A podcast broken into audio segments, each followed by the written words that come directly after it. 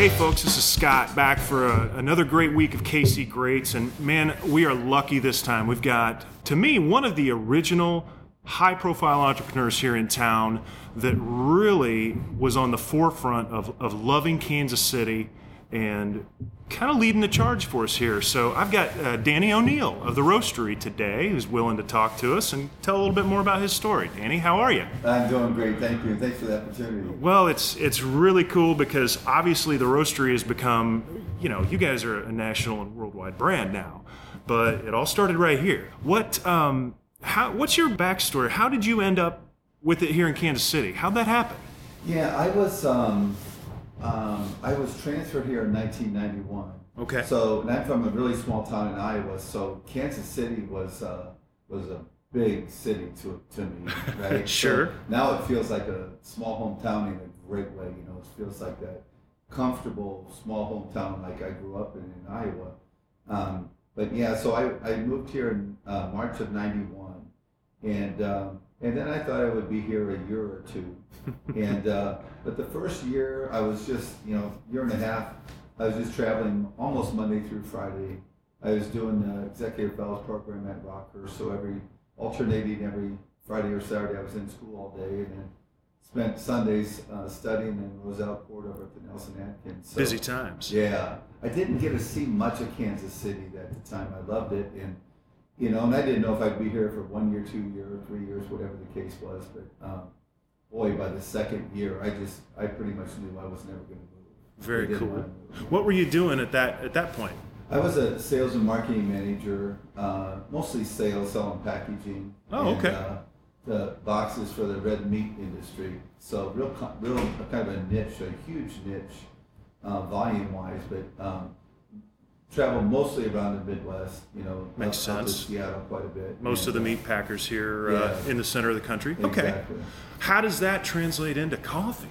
Well, it doesn't. That's different, much. But it's um, foods. Yeah, but the um, when growing up in Iowa, um, small town, so we uh, I started in kindergarten working on farms. And, absolutely. Uh, when I when I was you know when I first started, I was too little to lift a bale of hay, so they had me drive the tractor. Yep, been there. So, yeah, yeah. So and then I and I just you know that was hard work, but God, I still just loved it. I did most. Farming almost through college, I did. Uh, you know, we baled hay, detasseled corn, walked beans, chopped thistles, fixed fence. You know. Yep. Um, every third hay rack, you'd ride it back to the barn and ride a bale of hay up the elevator into the barn. And, nice. You know, it'd be God knows it. I, I, I we never ever checked the temperature. Today I, I would do that in a heartbeat. Yeah, you wouldn't want to know probably. It had to be at least one hundred twenty or more in there. The know? Hay rash all up and down oh, your arms. Yeah. Yep. But that's, you know, growing up, that's what we did. I didn't really know any better and loved it. And always had, you know, we always played football, motorcycles, worked. And, and then when I was a senior, I was dating an A F S student. We had one A F S student each year, a foreign exchange student. Okay. And when I was a senior, uh, we had Joanne from Tasmania, from Australia. And um, we started dating, and I thought, and I was in the middle of ten kids. and. So, you know, kind of lost in, in, in that shuffle. And and she was getting all this attention, and I was like, well, this would be fun. And just totally random, weird, you know, that at the time I, I that I would think to do that. So I signed up to be a foreign exchange student. Didn't tell my parents, didn't tell anybody, just did it. Today somebody would say, oh, you're very entrepreneurial. But I think back then people just thought it was just stupid and random and weird, you know.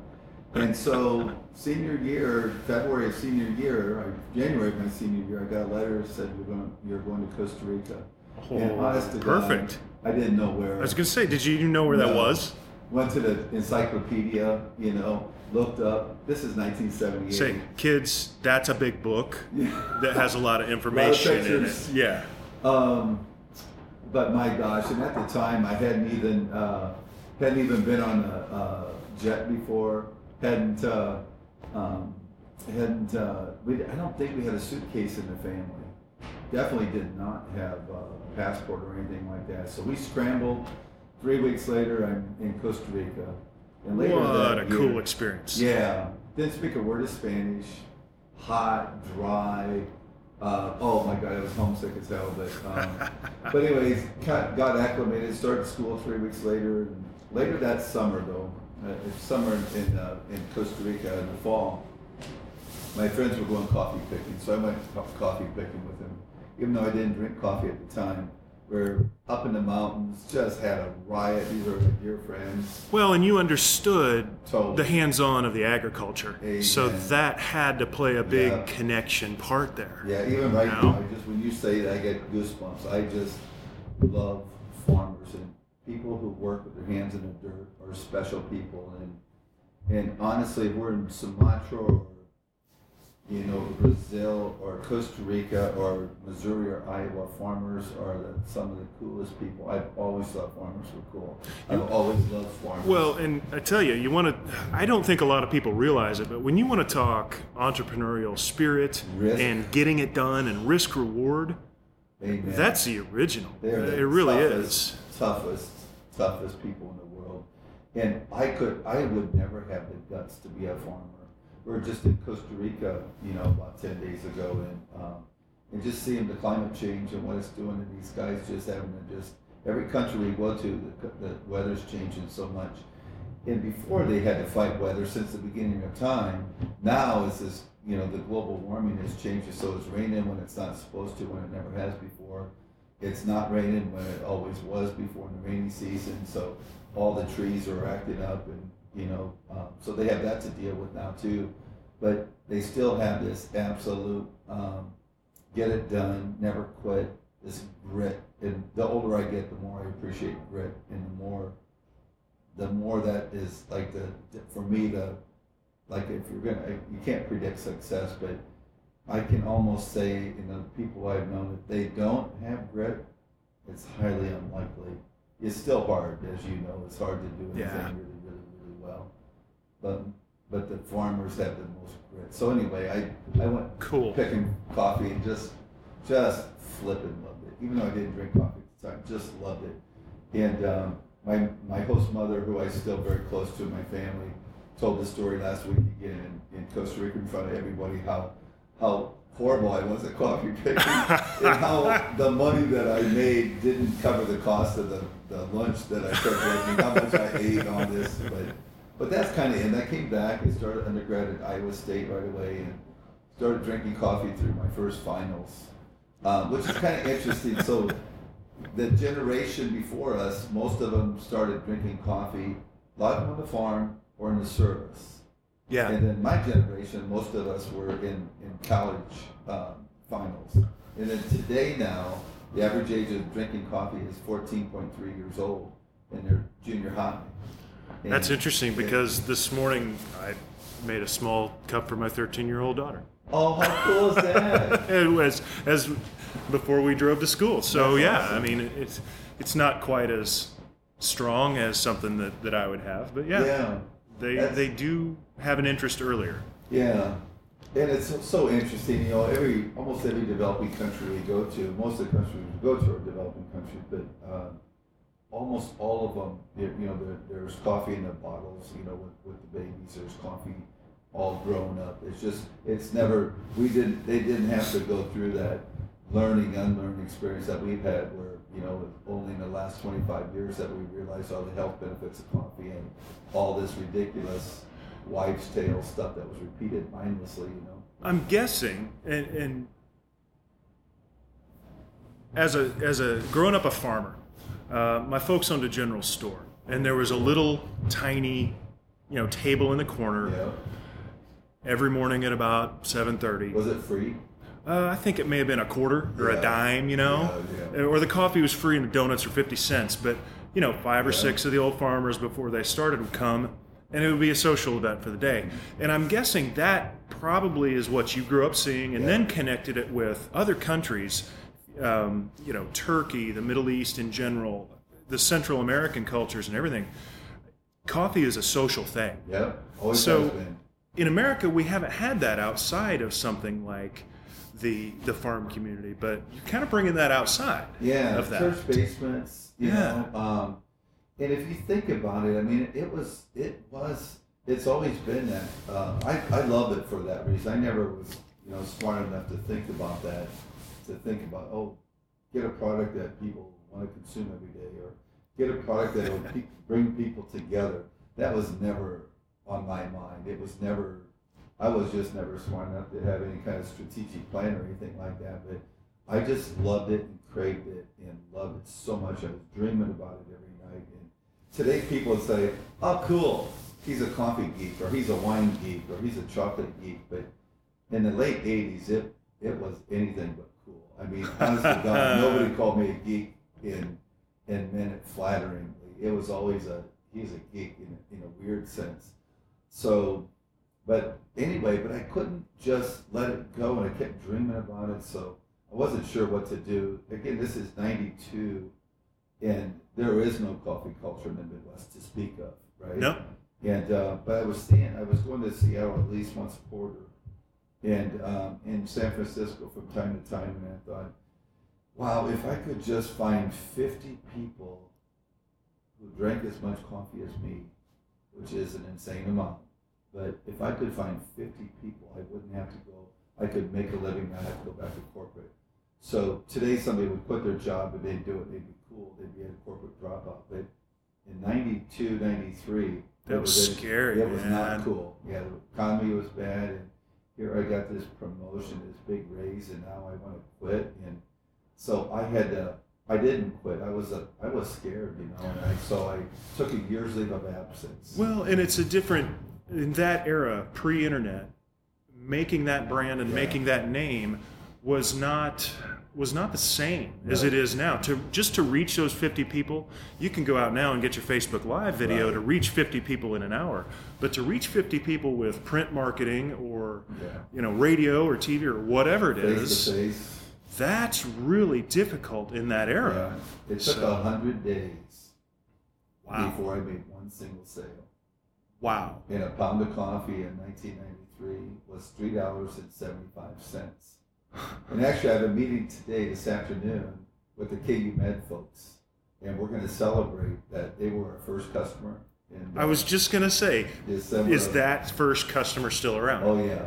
And we had, we're twenty-three, a little over twenty-three years old, and when we had a twenty-year anniversary, we we had, um, we invited our first twenty customers, and eighteen of them showed up, and they're still customers. Oh, you so. see, that that legacy, that to me is what speaks volumes about where we're at, and and you've chose to stay here. Yeah. You know, undoubtedly through the growth that you guys have seen here uh, at, at the Roastery, you've probably had opportunities to either have extreme outside partnership or acquisition, or just simply move to somewhere that somebody says, hey, your logistics are going to be, you know, easier to manage on the West Coast or something like that. Why, oh, yeah. why, why here, other than just loving Kansas City? There's got to be something more.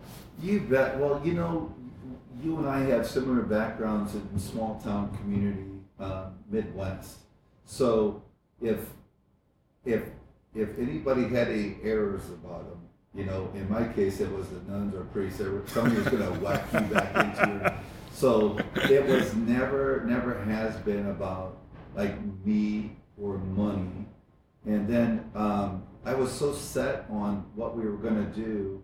And there's there's people that branch out and created national brands, and you know, more power to them. That just has never done anything for me. I never needed that from an ego point of view or from a self-confidence or anything like that. I'm good. I was good, you know, probably by nineteen ninety-five. I thought, you know, we probably had more revenue than I ever thought we would ever make. And, you know, that's twenty-two years ago. So it's never been about the money. It's always, for me, I just have this intense energy and endurance. But I'm like the biggest wuss if it's not fun. You know, I am like, really, I am like, if you need to, I've driven to Panama twice. I can, I drove to Panama in six days. I, that sounds like an awesome adventure. Oh, it was awesome. Oh. I could get in the car right now and drive to either coast nonstop, and I've done it. I'm that kind of energy, but if it's not fun, I don't want to sit down for an hour. So back in the day, I did, I did the Monday through Friday routine. I did six a.m. flights. There is no amount of money that anybody could pay me to get on a six a.m. flight to go anywhere. Um, and, and that kind of is, sim- I mean, kind of symbolic for what, what gets me up in the morning and what doesn't. And I'm, you know, we're, oh my God, I hope every everybody's experience that with our brand is, I hope they meet humble people, I hope they meet grateful people, I hope they meet servant uh, leaders that don't say they're servant leaders, but actually just serve, and they just, yeah. they're just like hospitality folks that get this intrinsic reward for serving other people. You get that if you're in the right fit in our industry, I think, you serve people, it makes you feel good. And if somebody notices and somebody says thank you, that's icing on the cake, you know. Sure. Several years ago, I thought about this with my mom passed away, and she had um, hospice workers come. And I was just watching them, and I thought, they are the closest to angels I've ever could come across. And then when my mom passed on, there they packed up their stuff, and they went down the road. Small town Iowa. What a heart-wrenching job and, you know, every day. Paid, they're not paid anything. I mean, no. Look, so, and I was just thinking about that, looking at them, watching them.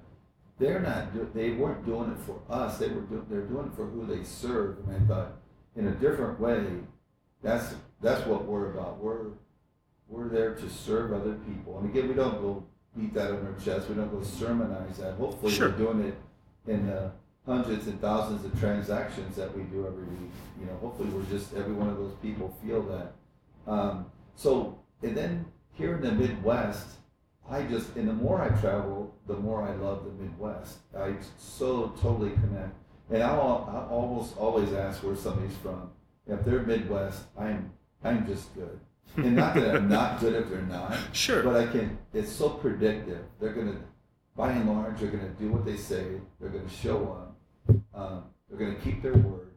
It, they're not going to be, um, you know, snarly and nasty. Um, I just, I just love it, and um, so, and then we'll travel. I, I feel there's that old cliche, think global, act local, or something to that effect. Yeah. I think you have to go out there and see the world. I'm absolutely totally a fan of huge that, travel right? fan. Yeah. But then, um, but as far as like, I just feel, and I, I've said this for years. As far as I'm concerned, our sun rises and sets on Kansas City. We have, we have. customers in every state, love them all. Um, but we're not going to get on a plane and go make sales calls in San Diego or Florida or something like that. You know, we're, yeah. we're I love, and I'm old enough too that I remember as a kid, we'd go to Omaha and there was an explosion of new brands. There were breweries there, mm-hmm. bread companies and candy companies and soda pop companies. Um, And I just love that. And then as I got older, um, everywhere I went, there were these explosion of these new brands. And then through the seventies, all that went away. Everything kind of got just homogenized, died. Right? So there's there was Wonder Bread and and Bud Budweiser, and everything got consolidated and went away. And then pretty soon you'd get to a different town, and there'd be a you know a Barnes and Noble, or there'd be a Starbucks, or there'd be a Holiday Inn, and, and a Pottery Barn, and, and Yuck, you know. Um, so we started in ninety-three with a, kind of a made local, roasted fresh daily in Kansas City. Um, and from day one, um, I had this U P S map. And and I thought, well, that's what I want to do, a one-day U P S. Perfect. That, and that's it. You for, know it's fresh. And it's still it. So, yeah, roasted, roast to order. And somebody could go from Wichita, Oklahoma City, or Des Moines, or Omaha, and call us today by two o'clock. We would roast it, blend it if we needed to blend it, ship it. If we can't make four o'clock, we can go to West Bottoms by eight p.m., which I did hundreds of times when I roasted in my house, you know, and they'd have it tomorrow morning. So That's, that was our that was our deal. Very cool. Very cool. Well, in your travels, I think you mentioned this earlier, but the humility of Kansas City and the Midwest and everything, it's great, but some people almost take it at times too far. It's almost apologetic, you yeah. know, when you're out there, and we don't have anything to apologize for Absolutely here. It is a not. fantastic place. So, yeah. I mean, you've kind of worked to break that down too, just yeah. to, because of your love of town.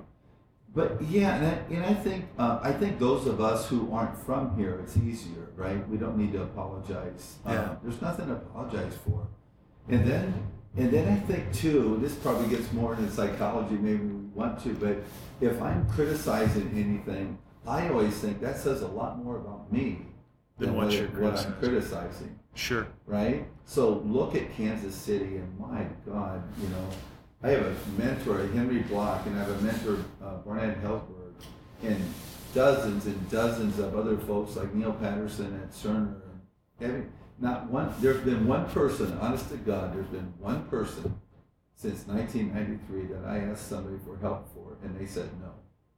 But hundreds and hundreds and hundreds of people have.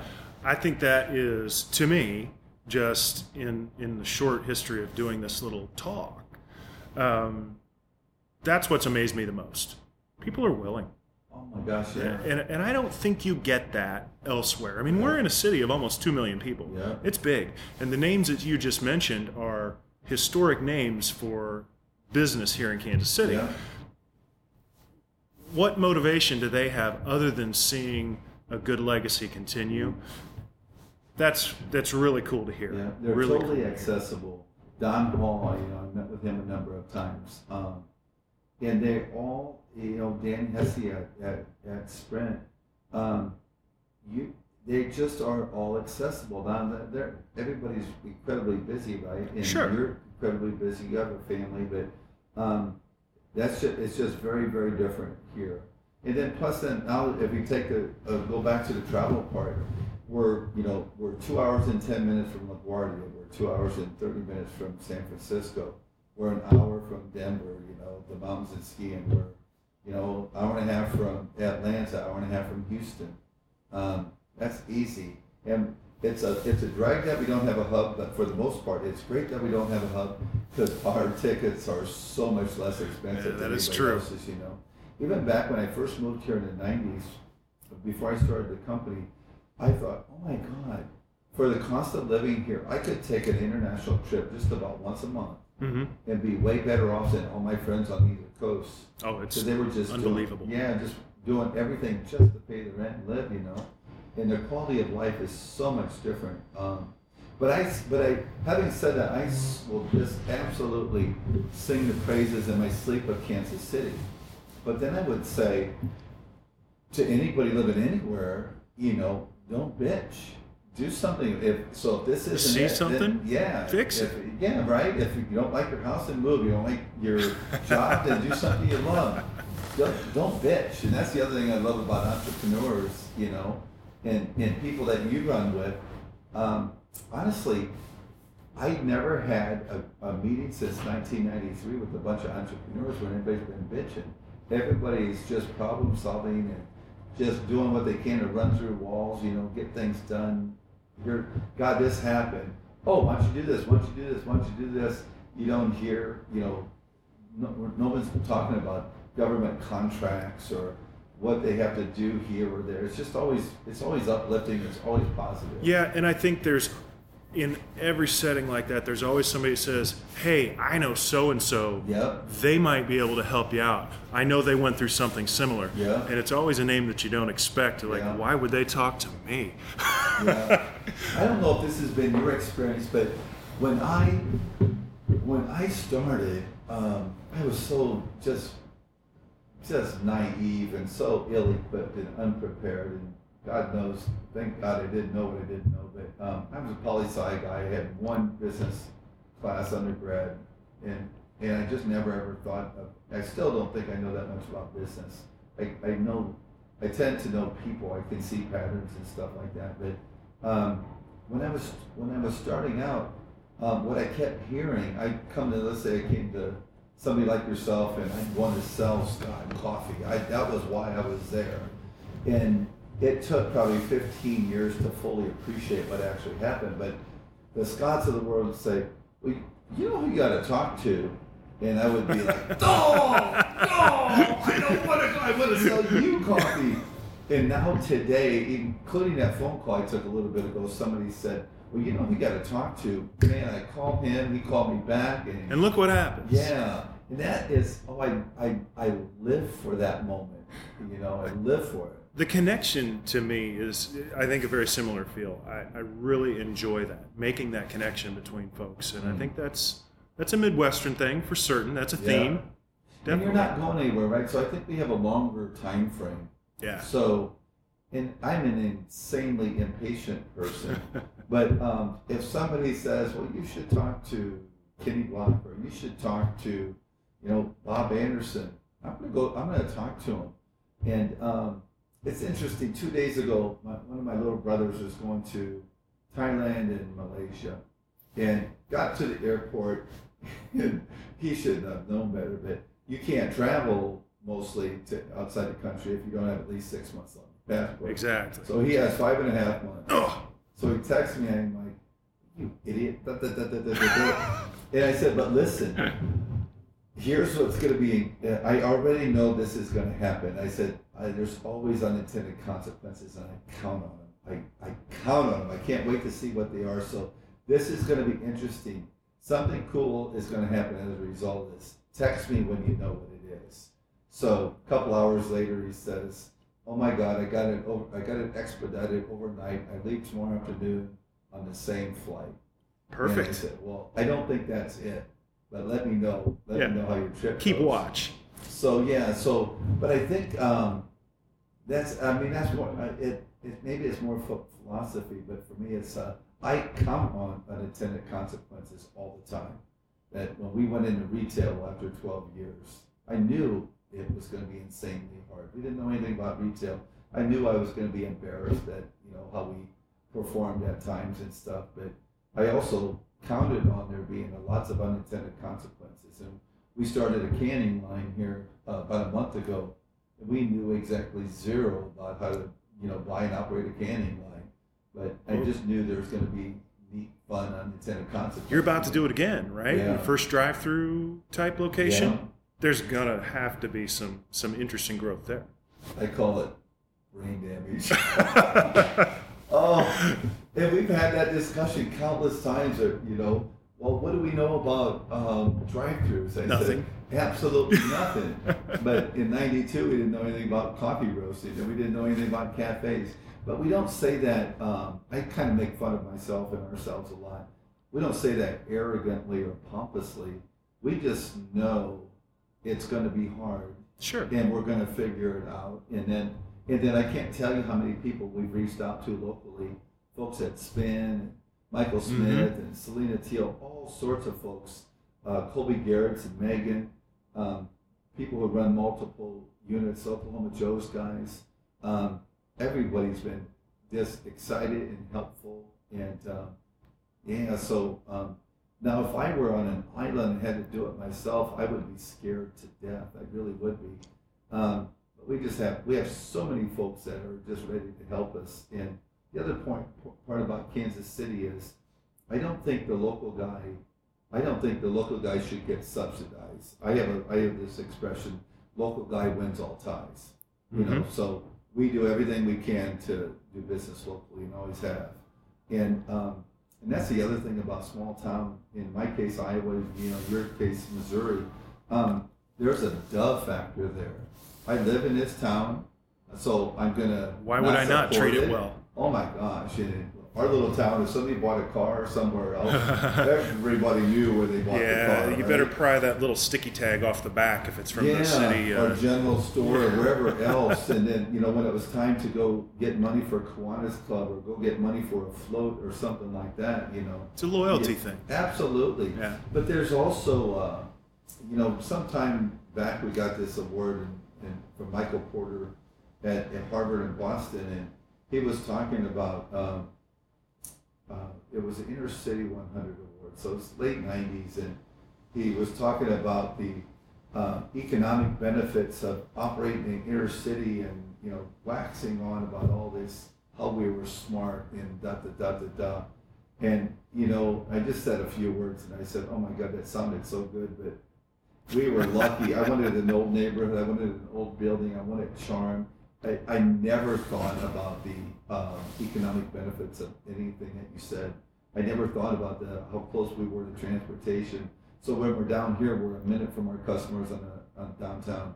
We were three minutes from the plaza. Well, K U's um, right up the hill. Yeah. Uh, it's perfect. But we never ever, that was never in our mindset, you know. Um, so operating in the, you know, in the Midwest and, and doing business locally, there's a dove factor. Well, why would you do that? You don't, you know, I'm not going to got my back. Don't overthink it too much. Yeah, and yeah. for doing the right thing, you should do it. You know, yeah, like, I have good. all kinds of nuns in the back of my head saying, well, you should do that, you should do that. But you should, you know, some of this stuff, it's it, it's kind of coming back around, you know, just sustainable, just where you, um, we, we won an award one time for sustainability. There was a gal from Hallmark that won too, Carol, in charge of their sustainability. And I said, and this is in the same bucket in my mind, and, and um, she's, I said, that was my turn, I said, you know, I really appreciate it, I'm grateful, thank you, thanks on behalf of the team, but honestly, there's three million people in Iowa right now. If they, if they saw me getting this right now, they'd go, well, duh. Yeah. Why would you throw something out that's perfectly good? See, that's the... We that's didn't the, grow up that way, right? Yeah, that's the basis of were, using something, whatever it's laying around, yeah. use it. Yeah, but, you know? I mean, can you look, you didn't grow up somebody saying, oh, Scott, that is really sustainable. You no. harvested that. Somebody say, well, you idiot. You're an idiot if you throw away that something perfectly good. Why would you throw that away? Yeah, you there'll know? be a use for it someday. Yeah, but there's, uh, we just, I just think that was just all built into how a lot of us grew up on the, in the Midwest. You, you weren't like patted about back for reuse, recycling something. You were stupid if you didn't. And, uh, that's good. But I'm, yeah. and I'm, all, I'm good with that, you know, I just, even that little drive-thru we're doing next door, it would have been so less expensive to just scrape it and yeah. start over, you know. And same way with Brookside, our store, you know, that was an old Amoco from right after World War Two, you know. Ah, there's good history there, though. We would have, you bet, and I'm glad, and, and we're hauling out concrete and hauling in dirt, and almost everything that we've done has been that we're hauling out chain link fence and hauling in landscaping. Um, but I just, I'm just a fan of keeping, you know, not throwing something away, keeping it, bootstrapping it. Okay, so that brings me to, I, I'm sure you've told this story before, but I always want to know about the D C three. Oh, just, yeah. I, I got a little aviation background, oh, cool. um, and studying, it, what a lot of people probably don't know is the military variant, the C forty-seven, that is, the, that was a workhorse yeah. of things like the uh, Berlin airlift and yeah. stuff like that. Over the hump. And yeah. absolutely. So in Central America, and uh, I was in Africa last year, places like that, these things still fly. Yeah, They're absolutely. still the, the workhorse yeah. in a lot of areas of the yeah. world. What, why why this one? Yeah. What what brought it to you, man? It's awesome. Yeah, you bet. Um, well, and, and, and it's a lot easier to brag about someone that's not your idea. So that wasn't my idea, although I loved it, right? Um, I'm an Art Deco fan, just everything Art Deco I love. I always thought I was born thirty years, forty years too Very late, cool. You know, just love that era. Um, but we wanted, uh, I had this ugly art, uh, this ugly uh, uh, sketch of a logo on my own when I started. And one of my first uh, customers in Brookside convinced me to go talk to one of her friends who was an artist. And uh, they had a firm called Basta Costa. It was Jimmy Costa and Francis Boston. I still see Francis, lover, lover. That's a great and, name. Yeah. And um, and Jimmy said, uh, I'd change a few things. I said, well, what would you change? He goes, uh, give me a couple of weeks. Um, let me look at it. Let me think about it. So I came back to a couple of weeks later, he had this huge table, probably thirty, forty, fifty books. And they were all opened up to different airlines or, nice. or airplanes. And I saw the D C three, and I was like, oh my God, I've always loved this plane. It's iconic. Yeah. It just and is. And he said, well, you, you, what you do is so unique. Nobody air roasts. You're the only air roaster I've ever heard of. And I think today we're probably less than one percent of roasters are air roasters. So he said, call attention to it, air roasting, airplane. Okay. And then he said, when I talk to you, it's always adventure. I goes, I've never been to any of these countries you've been to, but God, it just... It's like Jake Peterman. I just can follow you through this, you know, your travels. Oh, that's and, great. And then I thought about the Indiana Jones, you know, that yeah, the drawing the little red line yeah. on the map. That's so, cool. So that was uh, so then that was it. And that was uh, December nineteen ninety-three that we uh, did that. And then uh, it was funny. I had twelve thousand dollars saved. No, I had seventeen thousand saved up. So twelve thousand went for the roaster. A thousand for the training, and twenty-five hundred went for the logo in nineteen ninety-three, and I'm down to nickels and pickles, you know. and um, but my gosh, I just loved it. And then years later, I've always loved it. Playing. So the other thing about it, I love, I love transform transformative stuff. Mm-hmm. I love, I love second uses. I'd much rather have an old building and transform it, an old car, an old anything, right? So, um, what was I going to say about that? Um, Oh, I, for, I forgot my train of thought on the, on the airplane. So oh, right. so on the on so the D C three then, as I got to know it more and more, um, it was the first plane in the history of mankind that could haul people and pay for itself, and not have to be subsidized by government or mail or anything like that. So it ushered in. It was all, a new era. Pardon? Totally new era. Yeah, totally right. Just it was just crazy. In the downtown airport, you could just look at thousands of pictures of the D C threes, you know, bringing movie stars and people across the country. Yeah, and the T W A history here, yeah. that's huge. A lot yeah. of people, we've forgotten that somewhat. Yeah. It was a big, big huge. part of building oh, Kansas huge. City. Yeah, totally. So so, um, so then we got to know uh, uh, Bob Dawson out in Ottawa, Kansas. And when we put in the... Uh, our cafe in Leawood, so this was maybe seven or eight years ago. Um, somebody went in there, a friend of Bob's, and, and somebody that knew me, and saw the big D C three mural and said, took Bob in and said, Bob, you gotta, you gotta come see this. And and he saw that mural, he goes, I want to meet this guy. And so I went out to Ottawa, Kansas, and and uh, of course there had four D C threes sitting there. Oh and just like, wow! And never get goosebumps right now. All these years later, just thinking about that image, and I said, oh my God, I would love to have a D C three. And he said, uh, yeah, what would you do with it? I said, oh, that we could never afford one. I said, but, you know, couldn't afford it, couldn't afford to fly it, probably put it on the roof or something. And he goes, uh, yeah. And so that was a Wednesday. He called me later. I called him back. By Friday, we bought the plane. Oh, and, um, perfect. And then... The the way it's set up there, you know. Oh, integrated into the architecture is wonderful. That's totally the architect. That's a great idea. Elizabeth, yeah. And then we ended up getting a, another one. Of those four planes, we got two of them because the next one was a C forty-seven. And we have a little place up in Excelsior in the farm. I have that there. We're developing this. We call it Camp Coffee. And uh, the kids from Children of Mercy come up once a summer. And they have a Camp O'Donnell up there, and then they come by the farm, and they can be a pilot. We take them for oh. day rides, and uh, it's awesome. And then, yeah, it's just you know we're, we have a we're gonna have a flat screen in it, and uh, and just watch movies. But uh, I just sit there and stare at it. And oh, I just love it. It gives me. I feel like uh, almost feel like I do. Like it sounds weird, but like I do in church. You know? Do you have at least a little of the backstory on the airframe, where it came oh, from, where it all. originated? Yeah, that was oh, a that's the best. nineteen forty-three C forty-seven. Oh, that's the best. Almost, well, all the ones that we've looked at, um, almost all of them were mosquito sprayers in Florida, huh. and they've almost all been, you know, they've been spraying. That can't be good. Just a so that's a whole nother deal. Oh my gosh, since the fifties they've been spraying nonstop down there. It can't be good, but um, that's what they were. So each of these, in a weird way, um, I read a, a book on Steve Jobs, and his dad was a cabinet maker, and he would, and there's a part of the book that his, he would fight with his dad about why make the inside of the cabinet look so well before you put the cover on? Nobody would know. And as Steve Jobs said, his dad said, I know. I yeah. know. And so each of the airplanes that we have are in the same condition that they were on their last flight. All the flight controls are in, the radios are in. Um, and they, they could have flown out of, you know, Ottawa. So anyway, up there, we and we just went up there. Uh, Oh, we had the guys from Quixotic get up there because it's seventy-five feet up out there. It's hard to get to. And electrical wires and all sorts of things, so it takes a little bit of a feat.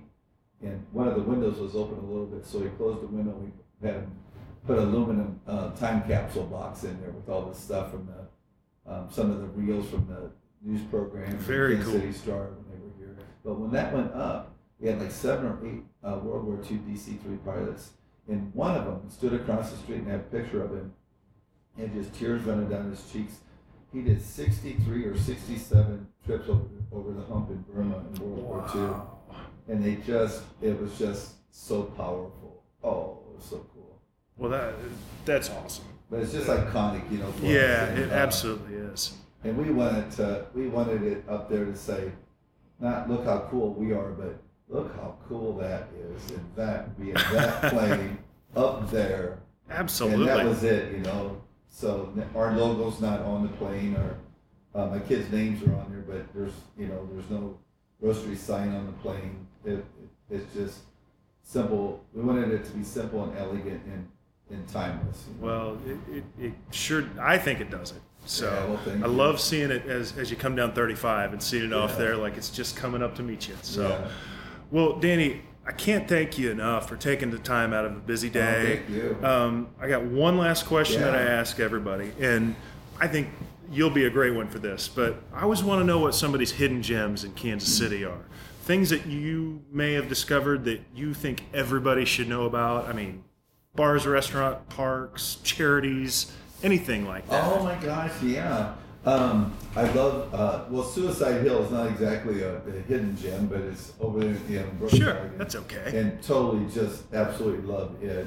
Um, um, Aloha Chopsticks on Rainbow down from K U Med is always a little fun place, you know. Um, uh, let's see. And then uh, I, we probably touch about one hundred fifty or two hundred charities every year. And really, honest to God, if it's your cause, there's no cause more important than the next one. Right? I sure. totally feel that. But um, my wife volunteers full time for Phoenix Family. Okay. And that's for uh, you know, people living on fixed incomes, and they're some of the most humble, beautiful, grateful people that there are that you know that are out there. So I just I love touching them.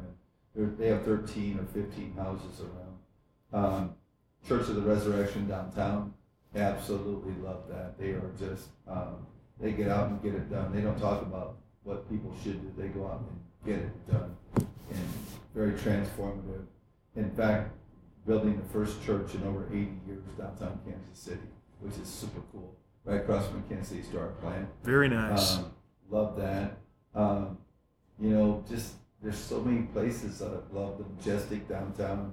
Um, Again, certainly not a hidden gem, but uh, anything to do with Jack Stack, Jack Stack, anything. I can just uh, go crazy on that. Um, Roselle Court at the Nelson has always been a place I just. Well, loved. Yeah, you said you studied yeah, that. Just get uh, it's, you know, solitude. You can see people you know there if you want, but it's just uh, just a really good space of um, yeah, just real tranquil. Piece, you know. Very good ones. Um, Very good. Yeah. I have a feeling you could go on forever on I these. Could. Yeah. That's okay, man. Yeah. It's great. People need to hear it, you know. Yeah. But yeah, this has been fantastic. People are gonna, to me, people are gonna love just hearing the the details of the story. So thank you very much well, for taking the time. This has been a blast. It. So thank have a great so day. Good luck.